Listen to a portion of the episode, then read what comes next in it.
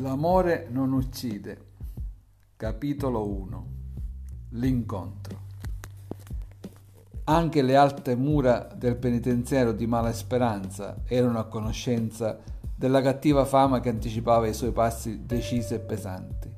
Mai una titubanza.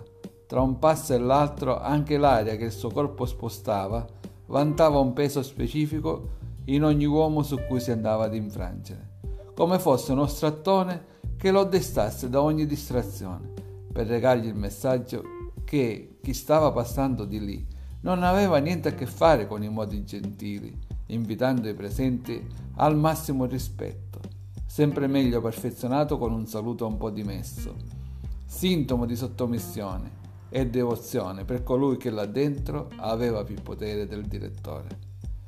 Non gli era stato semplice far prevalere la sua legge all'interno del penitenziario soprattutto su coloro che venivano pagati dallo Stato per mantenere all'interno di esso l'ordine e il rigore.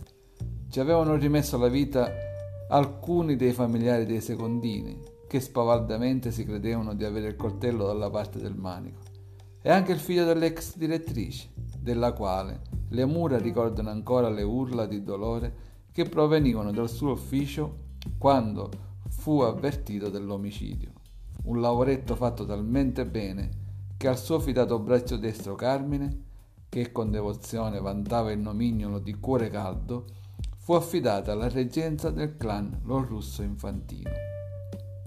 Don Santino Lorrusso era venuto al mondo con una indole violenta che non gli aveva permesso di essere uno stinco di santo.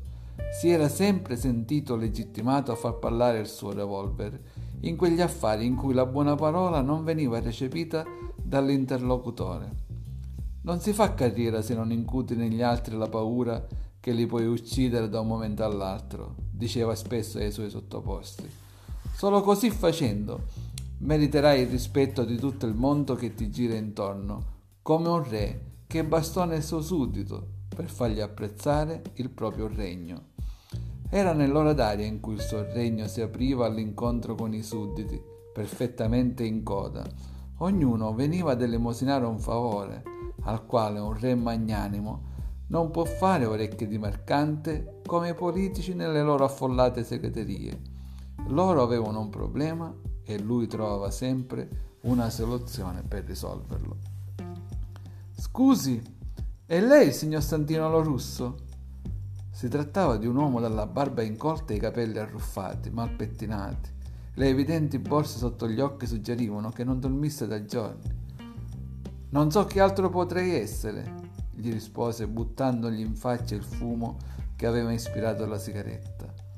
Si vide il tizio districarsi con fatica dalla nuvoletta di fumo che aveva invaso lo spazio tra lui e il boss.